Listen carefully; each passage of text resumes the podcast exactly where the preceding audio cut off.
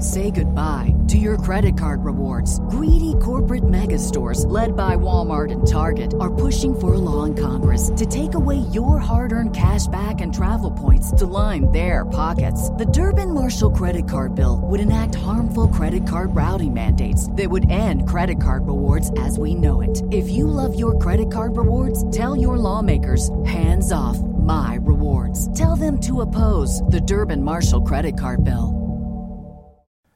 Proud to announce that the new 1001 Stories Network app is now available at the Apple App Store. This app is free and combines all our 1001 shows. Plus, it offers all kinds of conveniences like car mode and playlists. To gain access to all our archives and get special new bonus episodes, we suggest you become a premium member at the link shown here in our show notes or at 1001storiespodcast.com. The name of that app again is 1001 Stories Network.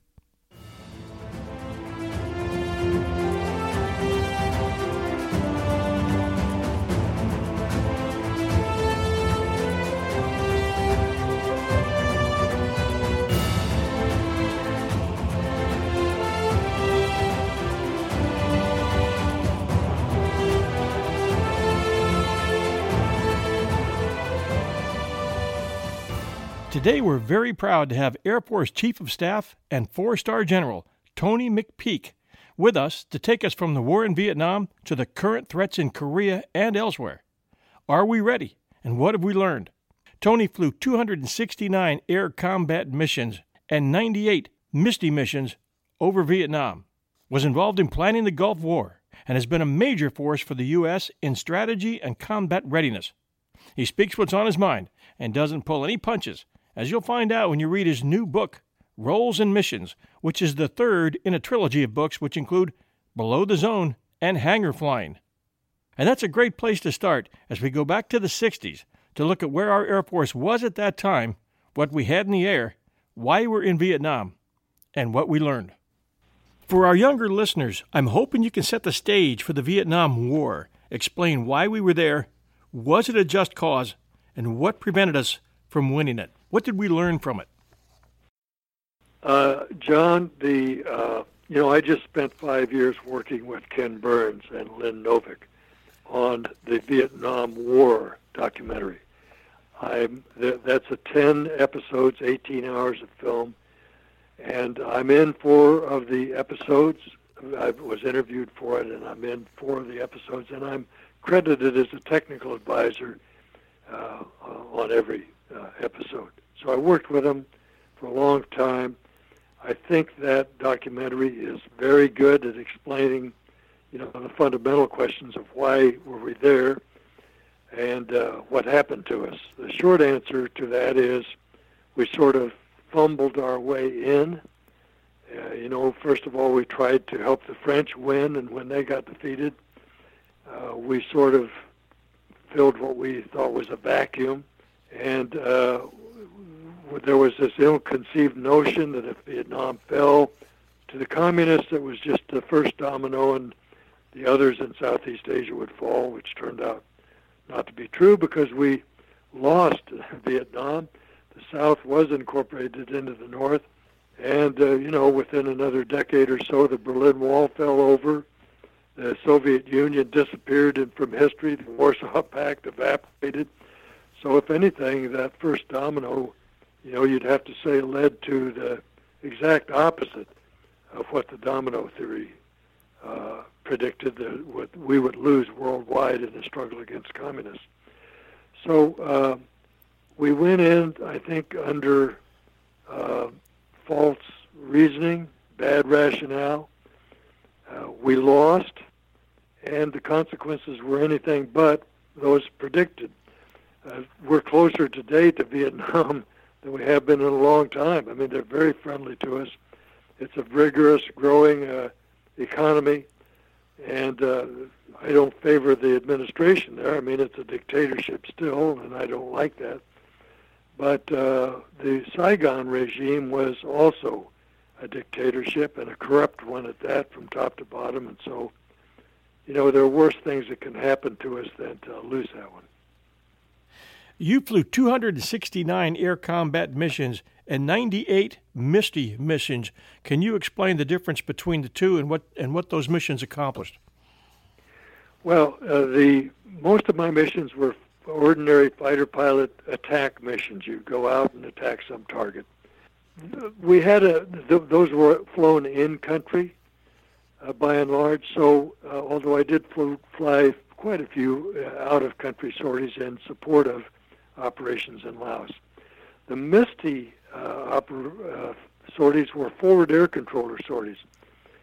Uh, we went over there and tried to find the targets for uh, attack, and so we didn't carry munitions ourselves aside from uh, 20 millimeter, which we could and did use for strafing over Laos, but we had marking rockets, 2.75 folding fin, uh, you know, white phosphorus, uh, Willie Pete, we called it, uh, marking rocket. So if we found a target, we would call the, the, the fighters in loaded with high explosives, and we'd mark it for them with uh, white phosphorus and uh, and control that attack.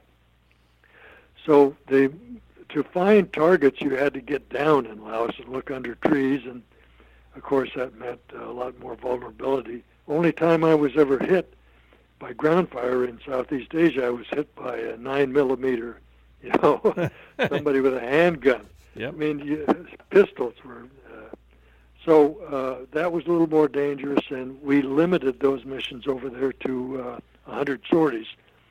I never did get 100. I got to 98 because uh, I was actually relieved as my I was a commander of that squadron, and we moved from Phu Cat down to Tuy and the new guy wanted his own uh, you know, guy in charge of that uh, uh, squadron. So he relieved me, you know, two sorties early, which I'm still irritated about, and uh, kicked me upstairs and put him to work directly for him. I became the the chief of his STAN eval, what we call standardization evaluation group, reporting directly to the guy who'd fired me, and in charge of of giving all the rest of the air crews their annual, uh, you know, check rides and certifying that they were, uh, you know, full up rounds. So uh, he didn't really fire me. He sort of hired me to come up and be in charge of, uh, you know, the wing, the whole wing.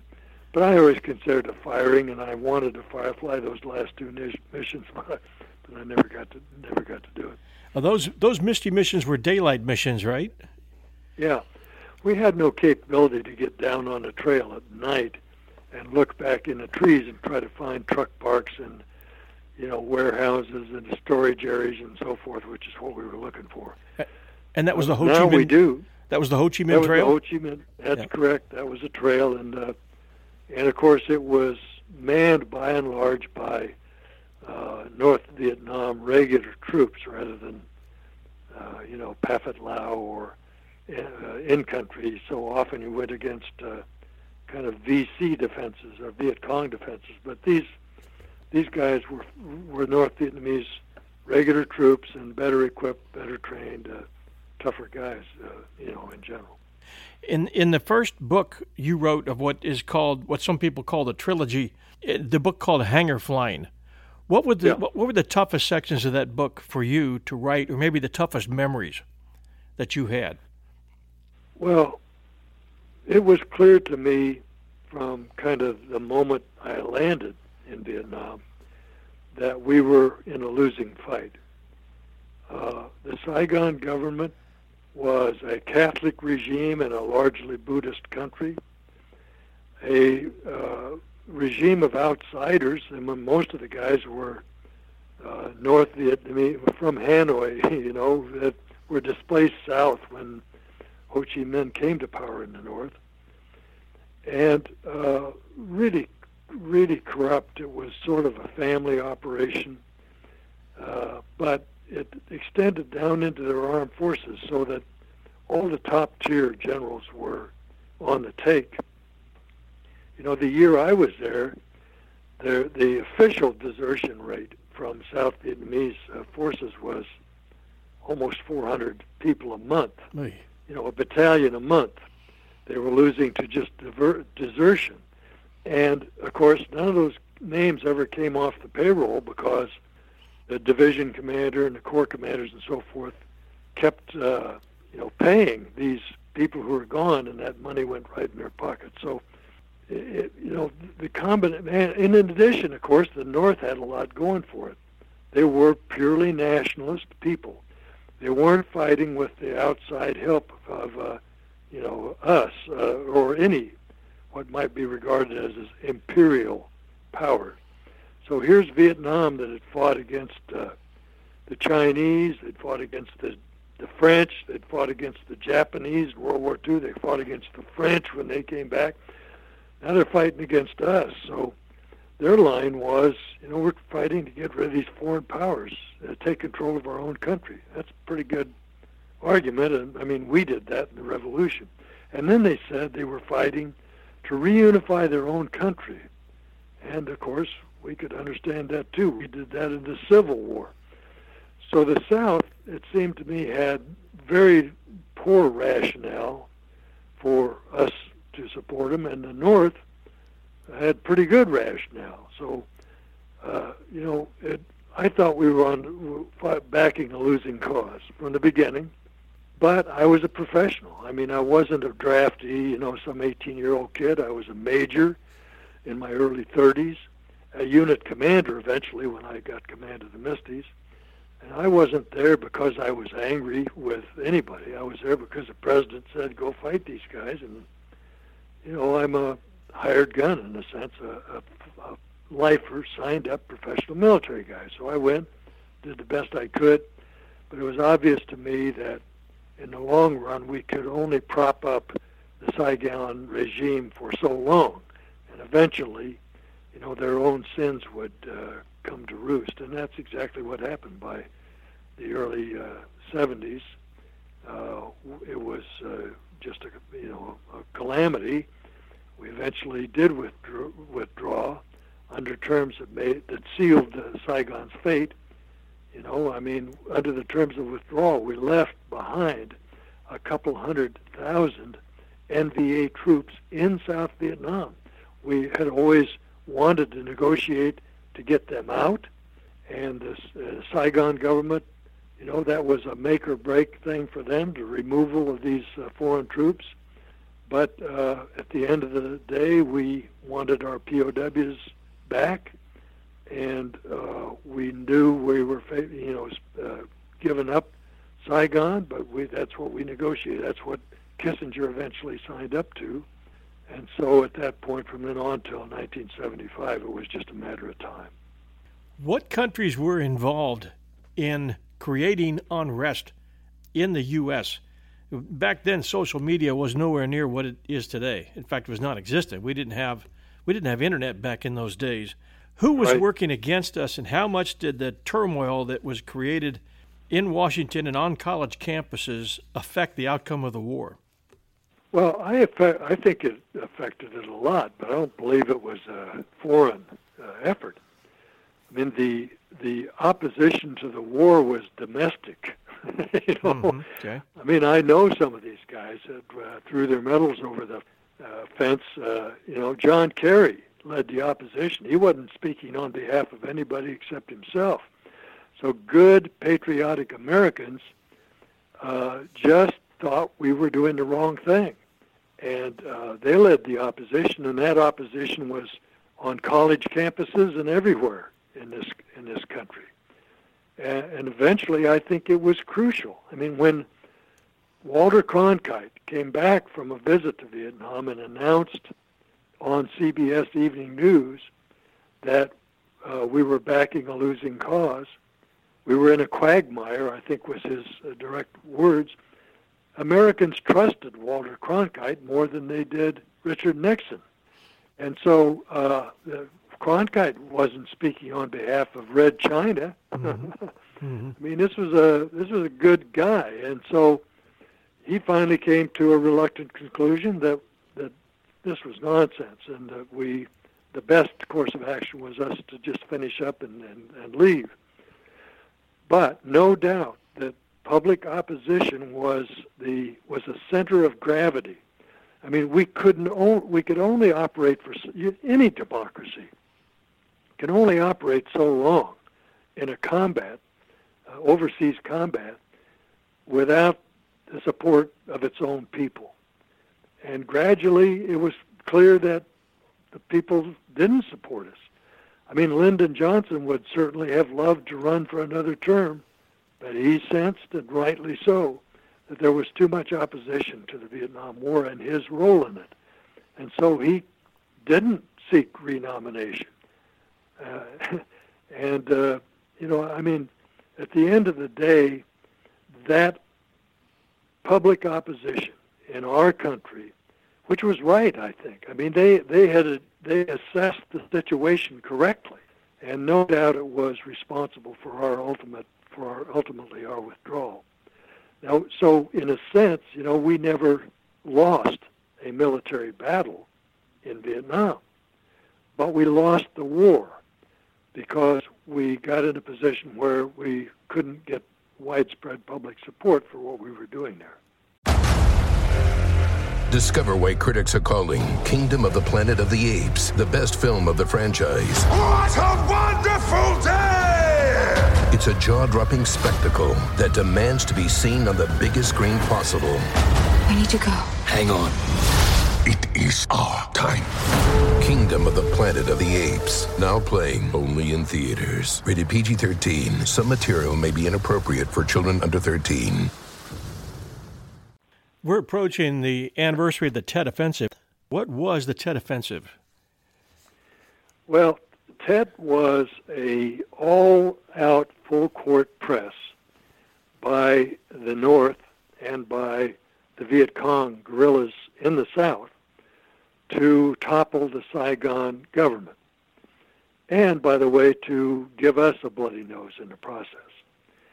Uh, they, uh, uh, I mean, it was, first of all, it's interesting to note, and, and Ken Burns and Lynn Novick make this point in their documentary, that Ho Chi Minh was surprised by the Tet Offensive. By the time early 1968, he had been essentially elbowed aside by others in the Politburo in Hanoi. And so when they woke him up and said, "Hey, we've launched, you know, attack all across South Vietnam on every major city, including Saigon," he was very surprised. And of course, Marshal Giap, uh, their their senior military guy, was also surprised. He was in Eastern Europe in a hospital getting uh, medical treatment. So, but so that's one interesting aspect of this that this this uh, offensive was launched without the uh, approval or even the knowledge of the senior guy, who, the guy we thought was in charge, you know, Ho Chi Minh. Now the result was a calamity for the Viet Cong. They never recovered from it. I mean, they were killed in very large numbers. They came out in the open to fight for the first time in Vietnam, and and essentially opened themselves up to uh, air attack, and uh, they were just uh, decimated. I mean, uh, like I say, the VC was never again the force that they were before Tet. And by the way, when Saigon fell in '75, it wasn't to a bunch of pajama-clad, you know, guerrillas. It was to main force NVA units who rolled into Saigon with tanks and surface air and SAM missiles and so forth. It was so. Uh, I mean, the the VC itself was never a major uh, military uh, factor after the Tet Offensive. From then on, the fighting that was done that, that amounted to anything was done by main uh, force, uh, you know, mainline uh, North Vietnamese army units. So it was a military catastrophe for the Viet Cong, but it was a strategic victory for the North because up until uh, January of 68, uh, Westmoreland and the president and everybody was saying, well, we can see, you know, the beginning of the end here. We're winning. The body counts are going up, blah, blah, blah. And then Tet exploded in front of everybody. And the American people saw, well, if this is what winning looks like, uh, you know, let's not hang around here and wait till we lose. So I think that it was a key to uh, undermining U.S. public support for what was going on over there. Even a military disaster as it was, it was a strategic victory and a turning point in the war. What were you flying in Vietnam, and how, how have our capabilities changed over the years? Well, I was flying F 100s, which was not the uh, leading kind of fighter because by then we already knew the F-100 needed to be replaced, and we eventually did replace it with uh, an Air Force version of the Phantom, the F-4.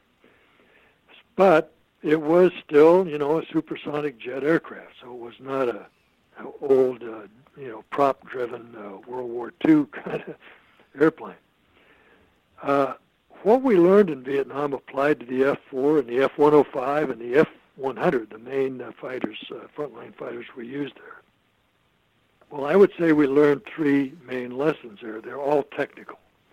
One is uh, we we have to hit what we're aiming at.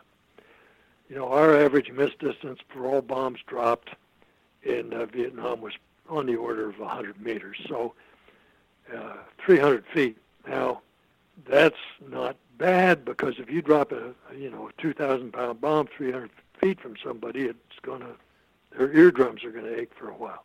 But if the target is a bridge, you can't stand a 100 foot miss, 100 300 foot miss, 100 meter miss. Or if it's a tank or a truck, you know these vehicles are made for a, a heavy duty use, so they're not going to be knocked out by a 100 meter miss. So what we learned of our first lesson was we have to hit what we're aiming at. And that meant we had to go put a full court press on precision guided munitions, which we did.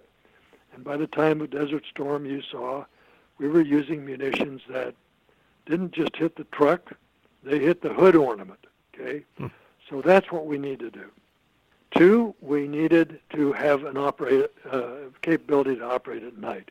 We had essentially no capability at night, so the other side owned the night, and they drove down the Ho Chi Minh Trail at night, and they operated at night whenever they could.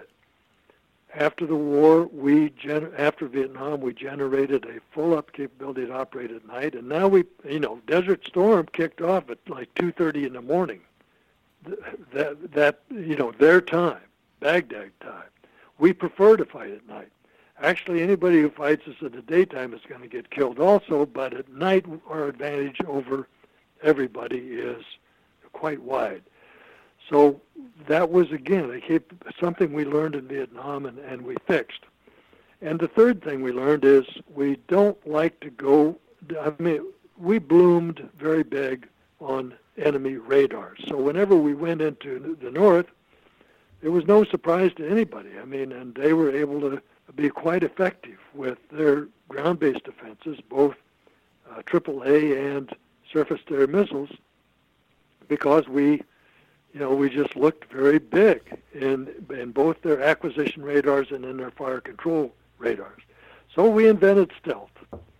We, we now have the capability to defeat enemy radars. And so those three things, precision, uh, stealth, and a night capability were technical lessons that we learned from Vietnam, and everybody, Vietnam lasted long enough that we all learned these lessons. When we came back, we fixed them. Now, there were other lessons learned, but not so much by the Air Force. They were kind of cultural lessons. You know, we can't have NCOs killing their officers or soldiers killing NCOs.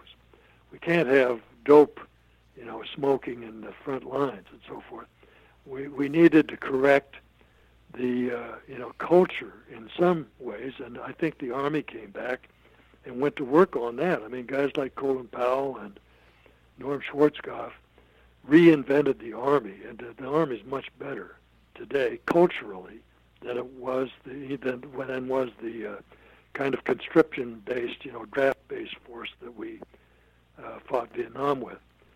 And there were some technical lessons that, I, that I think the Army also learned, but by and large, we we didn't have to.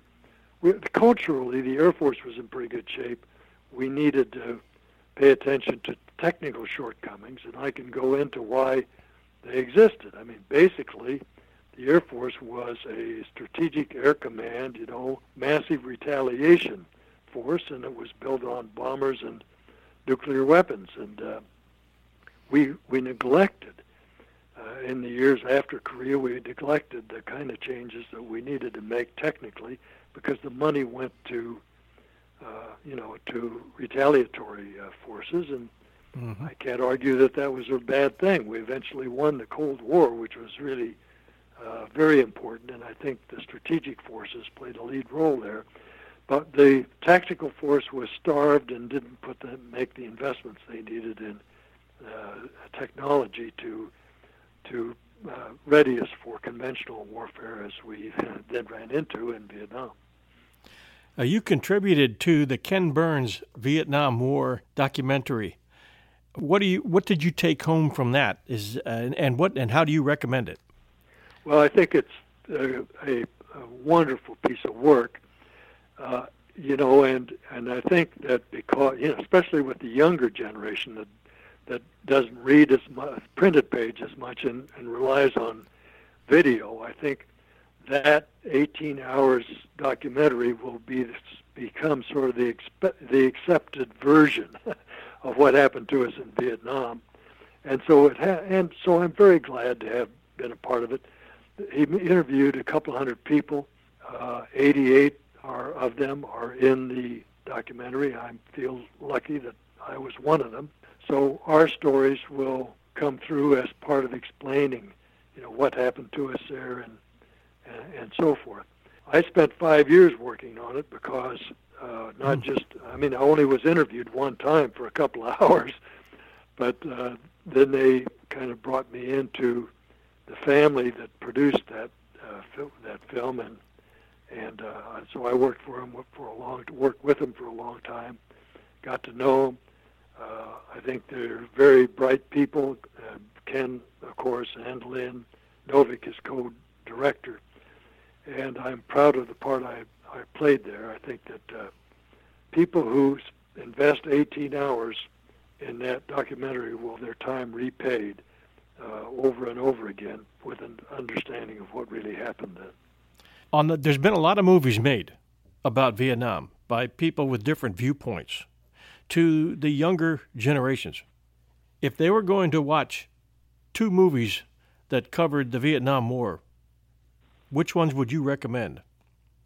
Deer Hunter okay. and uh, Apocalypse Now. But they're not the only ones. I thought Full Metal Jacket is great. Platoon okay. is great. And by the way, watch Ken Burns and Lynn Novick's Novick's documentary mm-hmm. about the Vietnam War. So I, I frankly would put it at the top of the list. But okay. the popular movies I love most are uh, Deer Hunter and uh, Apocalypse Now, and neither one of them is accurate. You know, mm-hmm. they're full of uh, of artistic license.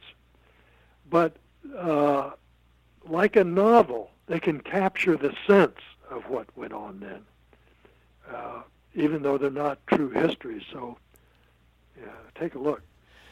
In your second book of the trilogy, called Below the Zone, what do you cover in that story, and what will the reader take home from that? Well, it's uh, about peacetime you know, from the end of uh, Vietnam until uh, I became chief of staff four months before Desert Storm, a long period of peace.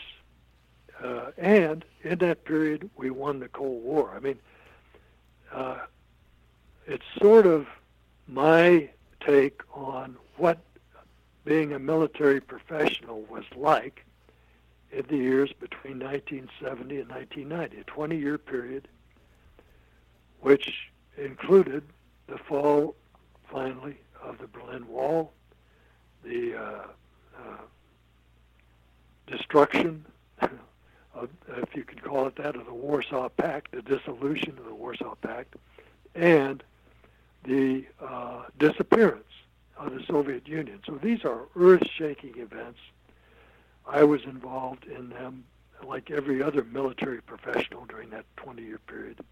We can claim that we defeated the Soviet Union and its Warsaw Pact allies. And that's as important a military victory as this country's ever had. And we did it without firing a shot in many ways, you could say. Because the you know the the, the system we put in place to meet their system uh, beat their system.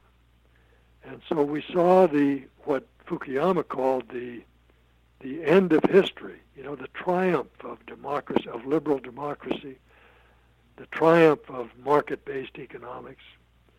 It turns out it wasn't the end of history because of uh, what happened afterwards, and some of that being uh, mistakes that we made uh, following uh, the, the uh, our victory in the Cold War.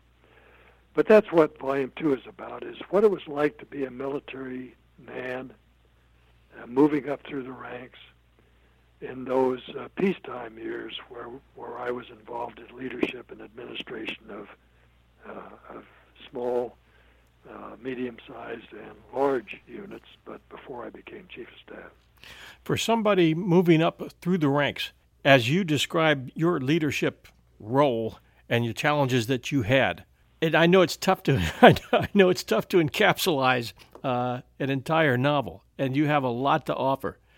But just short advice, if you can shorten it, what would you what short advice would you give to someone that's moving up through the ranks as he starts to accept new responsibilities and roles? Well, I think two things are required at small unit level. I mean, up to about, say, squadron size or a company size. The first one is you have to know your business, top to bottom. And the second one is people have to trust you. People around you are close enough to you in a small unit, they can make an assessment whether you're trustworthy or not. So if you can do these two things, if you really know your business, you know, top to bottom, and if people trust you, you'll be a successful leader at small unit level as you get more and more senior, you get involved in large, medium size and large units, and that's not enough at that point. And I don't want to go into all that's required. I, I think you still need to know what you're doing. You still need to be trustworthy. The point is, the units you're in charge of are big enough now. Nobody can see, people don't see a close up every day, and therefore they can't judge whether you know what you're doing or whether you're trustworthy or not on a day-to-day basis like they can in a small unit. So what's respon- what's necessary then is something more, and as I say, I don't want to go into great detail, but I'm more and more impressed by the fact that people have to take responsibility for what happens in their organization, even if it's not their direct responsibility. And so, you know, somebody screws up, and it happens all the time in your unit. You don't come out and say, Corporal Jones really blew it. Mm-hmm. You came out and say, I blew it. And then you fix it, you know, behind the scenes. But it's your fault. Whatever happens in your unit, good or bad, and you have to accept that. And the, and it's especially important that you admit it if a mistake was, was made by you or somebody else. You know, taking responsibility for mistakes.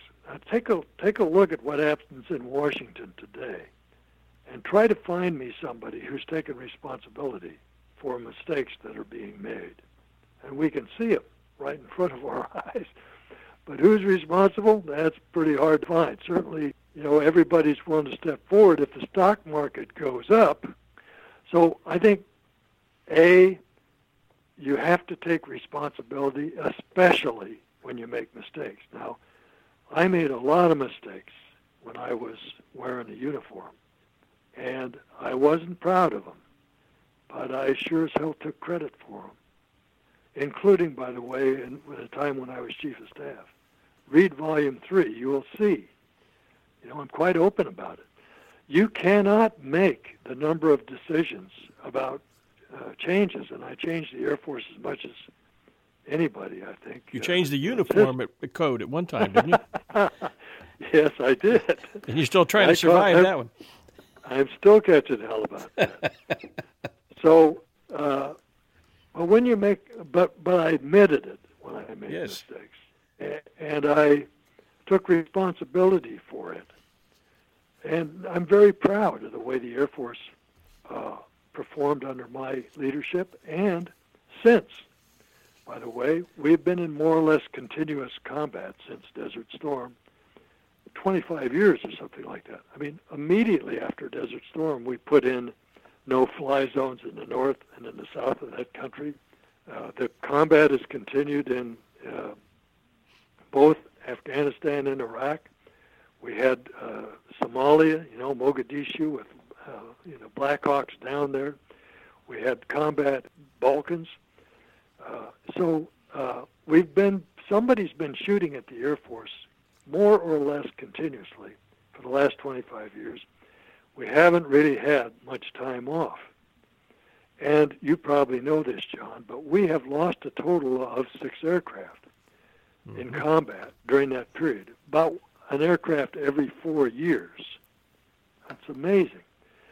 And by the way, one of them shot down was uh, piloted by our present chief of staff, Dave Goldfein. He was shot down in, I think, 1999 in Bosnia mm. in an F-16. We got him back. We have gotten back every single aircrew in those six aircraft that were shot down. You haven't seen any of our POWs, you know, on television or anybody walking around with their hands up raised in the air. We got back every single guy. So it's amazing to me that this isn't front page news in every newspaper in the United States. That, that in continuous combat, we've, we've lost an airplane every four years, and we got everybody back. That's a fantastic record. It is, and it, and I am not responsible for it, but the Air Force I left when I left office is the Air Force that did that. I made a lot of mistakes, and I took credit for them. And I did some things that I think uh, produced the Air Force that is has uh, this record of accomplishment that, as I say, is absolutely astonishing, eye-opening. Agreed. Who are our biggest competitors in the air today? Who do we have to look out for? Well, most of the air forces that we have to look out for are on our side. Mm-hmm. Uh, Israel is a very good, uh, you know, small air force. Uh, the RAF's vanishing in front of our very eyes. It's a major, major tragedy. But whatever's left of it is pretty good, and so it's true of the French, true of the Luftwaffe, and so forth. What's causing the RAF on the? What's putting them on a downhill slide? The budget. They are a shadow of their former self because they've just been whacked down by budget pressure in the UK. It's true also of, of some of our other NATO allies, but especially I regret the the fact that the RAF is now down to so, so few combat squadrons. Uh, so the air forces we have to worry about are Russia and China. The Japanese Air Force is pretty good. South Korean Air Force is pretty good. North Korea doesn't have an Air Force worth talking about, but they've got, you know, they are a huge threat to American cities, either right now or will be in very short time. I'm I'm worried about that. I think uh, it's the biggest uh, national security problem that faces us right now. Uh, but it's not the Air Force. It's uh, you know it's the rocket force that's the danger here. Mm-hmm. So among air forces, it's it's Russia and China.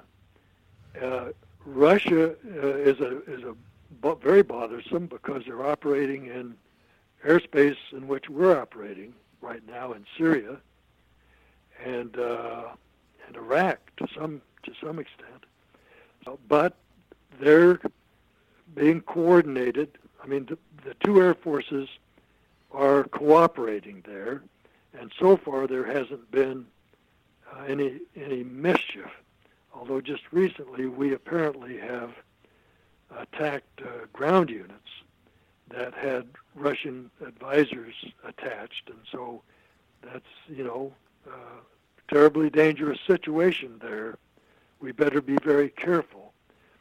Uh, and in fact, they better be very careful. I mean, the, the, the Russian Air Force has done some irresponsible things there. And they face, uh, or could face, uh, dramatic consequences. Already they've had one of their aircraft shot down by the Turks. So I think they better be very careful. But, but by and large, there's an effort underway to coordinate with them and keep the, keep the combat forces from confrontation there. What our policy line is, Mm-hmm. That's different. And, you know, it's a very dangerous situation. Others ought to be able to read our intentions very clearly and understand exactly what it is that we're up to. And when they don't, that creates uncertainty. And I think that's uh, that's a very dangerous position to be in. So uh, there's no shortage of communication, but uh, it has to, it should be a uniform message from the top to bottom, that, and it isn't right now. So uh, the, the problem is not that we don't know how to communicate. The problem is we don't know, we don't have a unified, sensible, thought through, coordinated uh, policy line to peddle at every le- at every level. Mm-hmm. Yep. Now let's take the present problem in Korea. I mean, we've got a crazy man in North Korea who says he's got a red button on his desk that can threaten uh, destruction of American cities. That's uh, bad enough. But now we got a president who goes back and says, "Well, my button's bigger than yours," you know, and calls him Rocket Man. Mm-hmm. This is not. This is not the way. Uh, this is this is not calculated to improve the security and safety of America, in my judgment. I am signed up to it. You know, I believe in defending the people and the institutions uh, and the property of American citizens. So, uh, for me, this is not a trivial issue. Right. We we simply, and so I regard the development of a capability in the North, North Korea, to destroy Chicago, or even perhaps Washington or New York City, certainly uh, Seattle, Los Angeles, San Francisco. I regard this as a ominous development Mm-hmm. that has to be changed. I mean, this country possesses armed forces for the purpose of eliminating threats like this. Mm-hmm. And this this particular threat is the best case I've ever seen in favor of preemptive attack. Mm-hmm.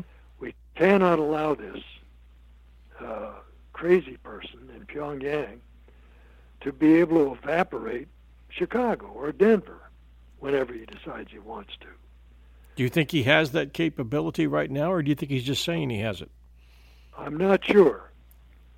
We we we know he. I mean, we know he has nuclear weapons because he's exploded them. Right. Right. He's tested them. Mm-hmm. We know he have he has rockets that go some some distance, and that distance appears to perhaps uh, extend to Chicago. And, and if he can't get to New York City and Washington just yet, it appears that it's only a question of time. What we don't know is whether he can package the munitions and put them on rockets with this kind of range.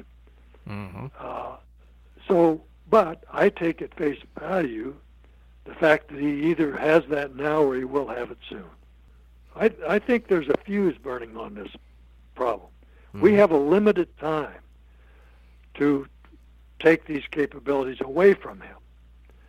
And so I would I would set a date certain. Now, by the way, I don't want to use nuclear weapons against North Vietnam, but I don't think we have to. I think we can solve this problem with conventional munitions. And I don't want to, to get involved with a war of any kind, conventional or nuclear, before we exhaust every other capability. You know, if if we can negotiate with the guy, great. And there are things we, you know, that he wants. He wants diplomatic recognition. He wants to end the, the Korean War. We never have. We, we're still under an armistice there. Mm-hmm. He wants to reduce, you know, or eliminate the economic sanctions we've put on him. So there's lots of other they have those things and other things that we could put on the table here. And yet he's still taking hostages. And- well, I'm not saying the guy's sane. Uh, I'm I'm saying if we can negotiate with him, we have some carrots that we could put on the table here. It's not all stick. If the Chinese can help us, mm-hmm. by all means, let's get them involved. I mean, Beijing is threatened more than Washington. Mm-hmm. I can't understand why the Chinese would ever want North Korea to have nuclear munitions and the ability to deliver them at ranges, certainly including Beijing. Mm-hmm. The Russians, you know, Vladivostok is a very large Russian city, you know, not very far from North Korea.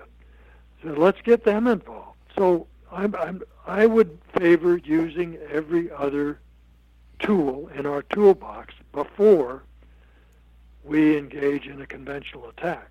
But I, I think we have used most of these tools, and I'm not optimistic that any of them will work. And so my own private conviction is we have to intervene. I would want to do it with conventional munitions, and that will be a tough, dirty war. A lot of people will be killed.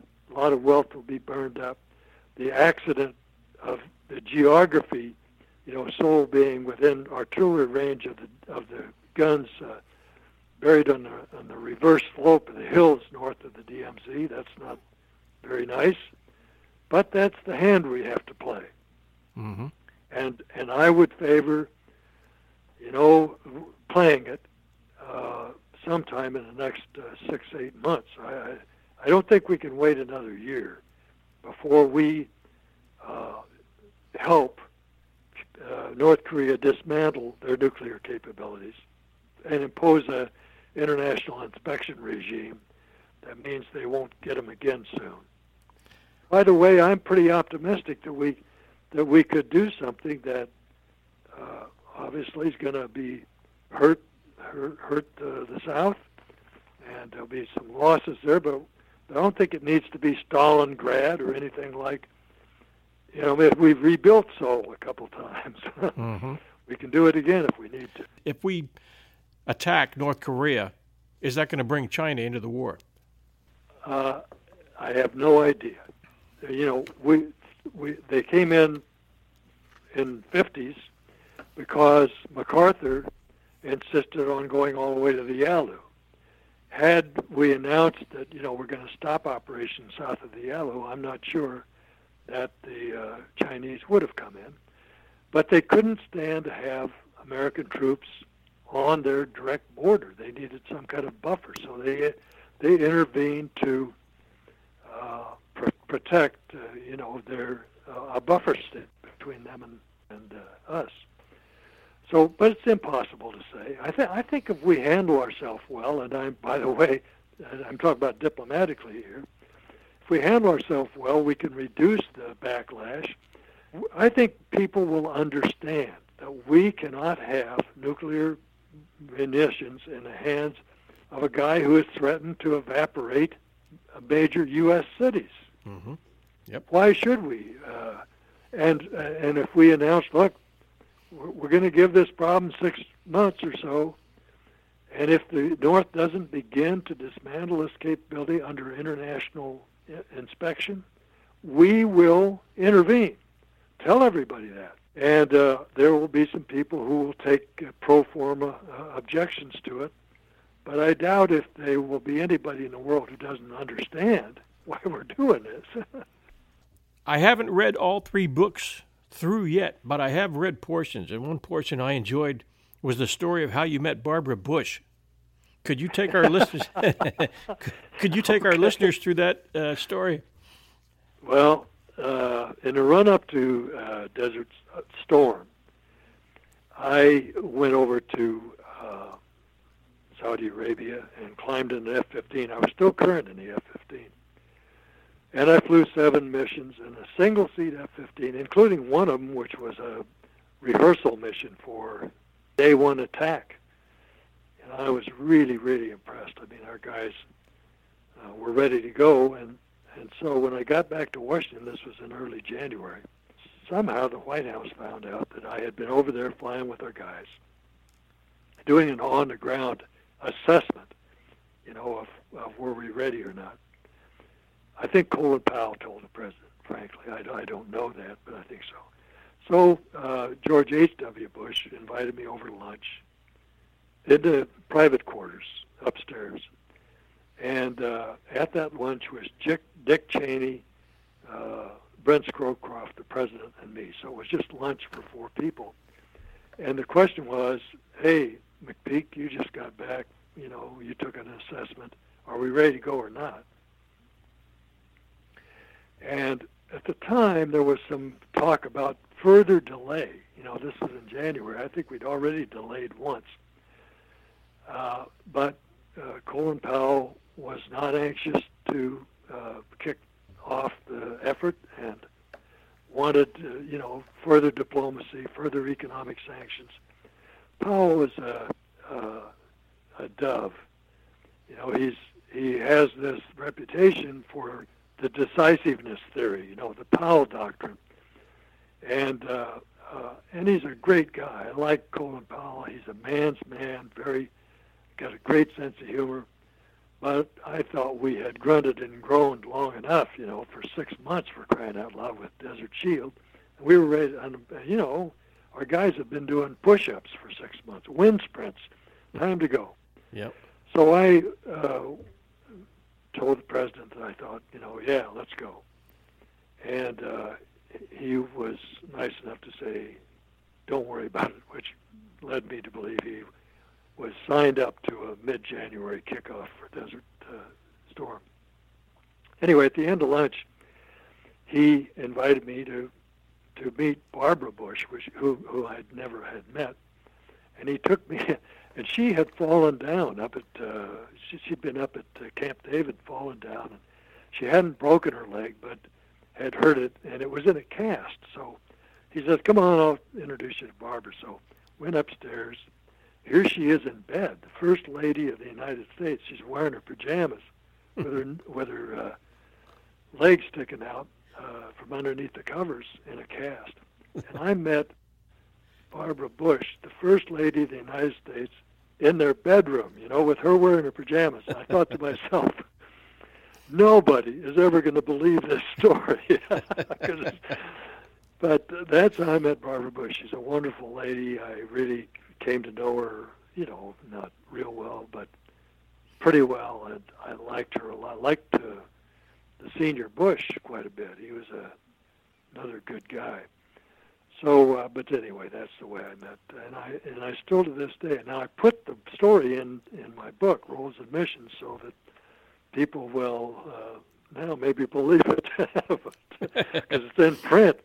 But up until that uh, appeared in print, I'm sure nobody, everybody would think I was telling tall tales. and that brings me to your your third and most recent book of the trilogy, Roles and Missions. What are the what are the take homes from that book? What were the what were the challenges to writing it, and what uh, what ideas and concepts did you most want to move forward with that? Well, I uh, first of all I talk about Desert Storm because it occurred on my shift, and what were the lessons learned. Then I plunged in after that to reorganizing the Air Force, uh, and I did from top to bottom uh, and I did some good things and I made some mistakes. But I used the themes of what are the functions of the, you know, the Title X functions of the armed forces. They are to organize, train, and equip units to be provided to operating commanders in theaters of operations. So I have a chapter on organize, I have a chapter on train, I have a chapter on equip. Those are the three things that I really pressed hard on, beginning with organization in 1991. but there were some issues that came along, Mogadishu and our experience in Somalia, which was awful and mostly our fault. We got 20 guys or so killed there, mm-hmm. and uh, because of clumsiness on our part, in my opinion. And Bosnia came along, and the fact that we uh, NATO tried to do something there, and were by and large ineffective during my time. And I thought we could be effective, and I made the argument for intervention on the air side to prevent such things as Srebrenica, where at least uh, you know 10,000 Muslim men and boys were rounded up and killed by uh, Serbians, and uh, in a you know ethnic cleansing that was the worst since the end of World War II. And so there were other issues that came along, and, uh, and where I argued uh, for action that, by and large, uh, was not taken, opposed by and large, really, by Colin Powell and the uh, vice chairman, David Jer- Dave Jeremiah, and the other, uh, you know, the other service chiefs. So I was kind of a loner, an outsider on some of these issues, and uh, that story is told, all of it, in uh, in roles and missions. What was the biggest issue that, that positioned you as an outsider? Well, uh, first, I argued in, in Desert Storm that we should have a Air Force uh, deputy to Schwarzkopf. Uh, Colin wouldn't listen to it. I mean, it was supposed to be a joint operation, but he he argued for and got Cal Waller, an Army three-star, appointed as Schwarzkopf's deputy in a repeat of mistakes made in Vietnam, where Westmoreland and later Abrams always appointed an Army uh, guy as a deputy, and even in Korea, where MacArthur uh, appointed Army uh, uh deputies. Only Eisenhower ever got it right. I mean, going into D-Day, he had uh, Air Marshal Portal, uh, an airman from the RAF, as his deputy. So I argued for and, and got told to sit down and shut up. That we need, if we're going to fight a joint war, we ought to have a truly joint you know, headquarters with with true joint representation at this in the senior ranks. Mm-hmm. Uh, that's the first time and only time, really, that I ever saw Colin get angry at somebody. And I'd only been a, you know, a service chief for a couple months, so uh, part of it was uh, I, you know I, I should have observed a period of freshman silence, uh, sit down and shut up. But I knew, and I think so did everybody else, that uh, Desert Storm was going to be mostly an air operation, that air power would be decisive, and I felt we should have an airman, you know, at the senior ranks inside the joint headquarters. Yeah. And but he but Powell got upset at me because I, you know, I committed truth on this issue and said, hey, let's not go for phony jointness here. Let's have actual jointness. And of course, Powell had this reputation that he burnished uh, diligently of being above the Army, you know, not playing the old Army game. He was a purple suitor, you know, and it was to some degree uh, a phony uh, image, and I called him on it and got got uh, and Powell got angry. Mm-hmm. Later, when I thought that we could intervene on the air side in uh, the Balkans, uh, I was told how that you know, uh, and not directly because Paul Powell did this in in uh, in in Washington. He was very effective as an insider you know, in Washington. But uh, I was the uh, the uh, the, uh, the line was for Air Force for a long time. Air power advocates have overpromised and underdelivered. Huh. And here is yet again another case where McPeak is saying that they can take out some of these gun positions, which were right around uh, downtown Sarajevo, shelling, you know, the Muslims, he can, he says he can take out these gun positions, but he does You know, he's going to overpromise and underdeliver once again, and we'll have to go in there on the ground and take him out. So this kind of uh, uh, argument was used, and when, I, when my point was, we can at very minimal risk. You know, they, these guys aren't going to shoot us down. We can, so it takes uh, you know more than one sortie to take out an artillery position. Let's send in six sorties. They're mm-hmm. not going to shoot us down. It's safe enough to do. Uh, but uh, Powell was bringing people into his office from around town, including you know congressmen and senators, and saying, showing the pictures and saying, "Can find the gun position in this picture, mm-hmm. you know, the camouflaged gun position." Uh, anyway, that that's yeah. sort of where I uh, got myself crossways. And then after Mogadishu, I came back and said, "Hey, the other side is organized better than we are.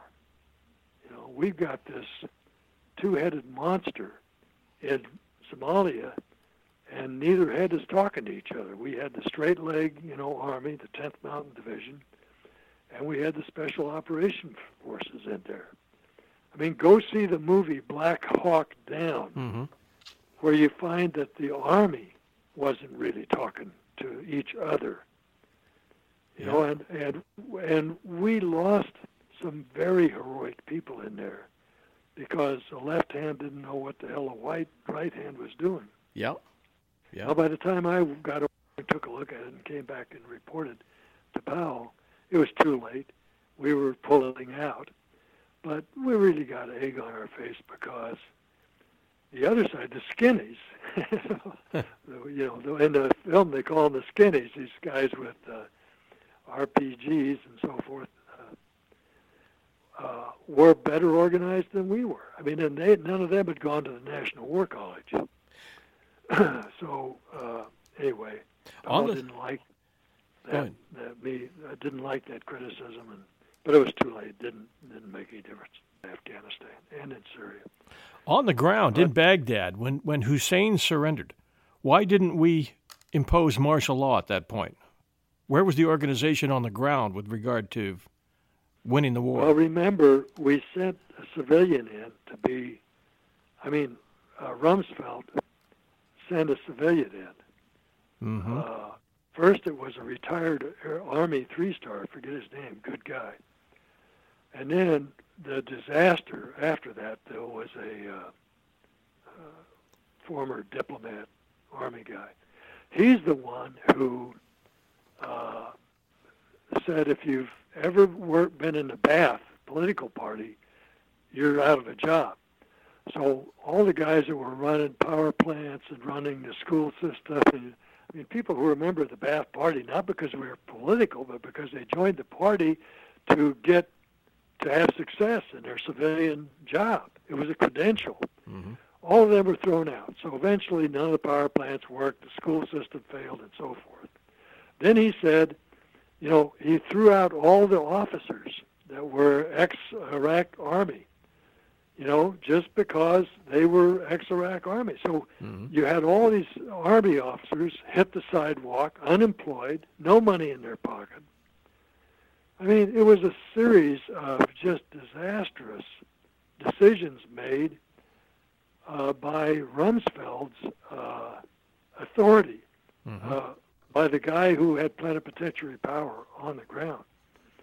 Hmm. I mean, Colin Powell was sitting over in the State Department just trying to just go, you know, pulling his hair out because he tried to do uh, post planning for the post combat phase and was told by Rumsfeld to forget about it. Uh, and so, I mean, it's a uh, it's a a story that uh, I called at the time self-congratulatory ignorance mm-hmm. because it was uh, full of arrogance and uh, the, and stupidity at the same time. Hmm. But I don't think you can blame the uh, CENTCOM. You know, I think you've got to look at uh, the Pentagon and, and Washington more generally to uh, if you want to track down the villains of that piece. Have you have you seen a big change in the last 40 years with our reliance upon special forces? Yes. And how would you describe it and how do you see the future? Well, I describe it as a good move. yeah, most people do. I love these guys. Yeah. I mean, uh, they are a warrior elite, the special force, the snake eaters, not just uh, Delta Force, but all of them, and uh, SEALs, and not just SEAL Team Six, but all of them, and uh, you know the the Rangers. These are my kind of guys, and they're the tip of the spear, and they've been turned to uh, because they're the only answer we, we've been able to figure out to asymmetrical warfare against uh, you know guys that that are not in uniform, don't have anything to lose, don't end, up, don't own any property, don't really care some of them about their own life. I mean, these suicide bombers talk about having nothing to lose. They're willing to give up their life and drive a pickup truck, you know, up to the mm-hmm. Sentry Post. So the so regular armed forces are not much good against these guys. But the stuff we're doing that you would call special forces, including drone RPVs and and Air Force Special Forces, weapons and t- special tactics teams that that are operating in support of Special Operations Command. These these are good guys, and you know I, I mean I think uh, Special Operations uh, Command now is too big uh, because they're better if they're smaller, kind of like the Marines. You know, they were better when they were 100,000 than they were with 180 mm-hmm. uh, because they get to be too heavy-footed and bureaucratic. So keep them small, keep them tough, and uh, I, I think that kind of answer is the best one we've come up with so far to dealing with uh, forces whose whose uh, operations are hard for us to understand when we were in our kind of bureaucratic, you know, uh, behind the desk uh, mode. So count me as a you know big fan of, of the Special Operations Force at this point. Well, I want to thank you very much, General McPeak, for the time you've given us today. It's been extremely revealing. I know our fans are going to enjoy it very much and catch your books, uh, Hangar Flying, okay. below Hangar okay. Flying, Below the Zone, and Roles and Missions. And John, just let me say, I do have a website. Okay. GeneralMcPeak.com. GeneralMcPeak, all one word, dot com. And there you can get uh, autograph copy, uh, you know, if you want, and uh, won't cost you any more than what they're doing at Amazon. So well, go on over to my website, and, you, and you'll see the whole uh, display there. Okay, I want to thank you for your service, for an absolutely excellent career, for wonderful books, for all this good advice, and for uh, how you've contributed with the Ken Burns Vietnam, the Vietnam War documentary. Is that playing now? Yes, it is. Well, it was uh, played in September on uh, public uh, television. Right. Okay. And it's and it's uh, it came it's come back, and so you can find it. Also, it's on sale. You know, you can go buy the, the CDs. Uh, okay. They're uh, very good. Uh, very good. Thank you so much. Appreciate it. Oh, oh, okay, John. Nice talking. Okay. Good. Thank you, Tony. Thanks, buddy. Yeah. Bye bye. Cheers. We hope you enjoyed this episode of 1001 Heroes, Legends, Histories, and Mysteries. We have a new app. It's up now at the Apple App Store. It combines all our shows. It's free, and it's called 1001 Stories Network. That's 1001 Stories Network. And we'll have that Apple iOS app link in the show notes for you today, along with our new premium member subscription offer. Premium members will have access to all of our inventory at 1001 Heroes, 1001 Classic Short Stories, and 1001 Stories for the Road. And it'll be totally ad free with access to special features and bonus episodes. Many established podcast shows are offering a premium membership now, with rising hosting fees and lots of other expenses. Having a successful podcast or a podcast network takes a lot, and subscribers help out in a big way. And they get a lot in return. It's $2.99 a month, less than a cup of flavored coffee in most places, so help us out. You'll be seeing 1001 Stories Network app at Android and Amazon App Store this week. By the way, Alexa users, you can now ask Alexa to play 1001 Heroes, Legends, Histories, and Mysteries podcast, and you'll get the latest episode. Thank you so much for joining us. We'll see you again soon.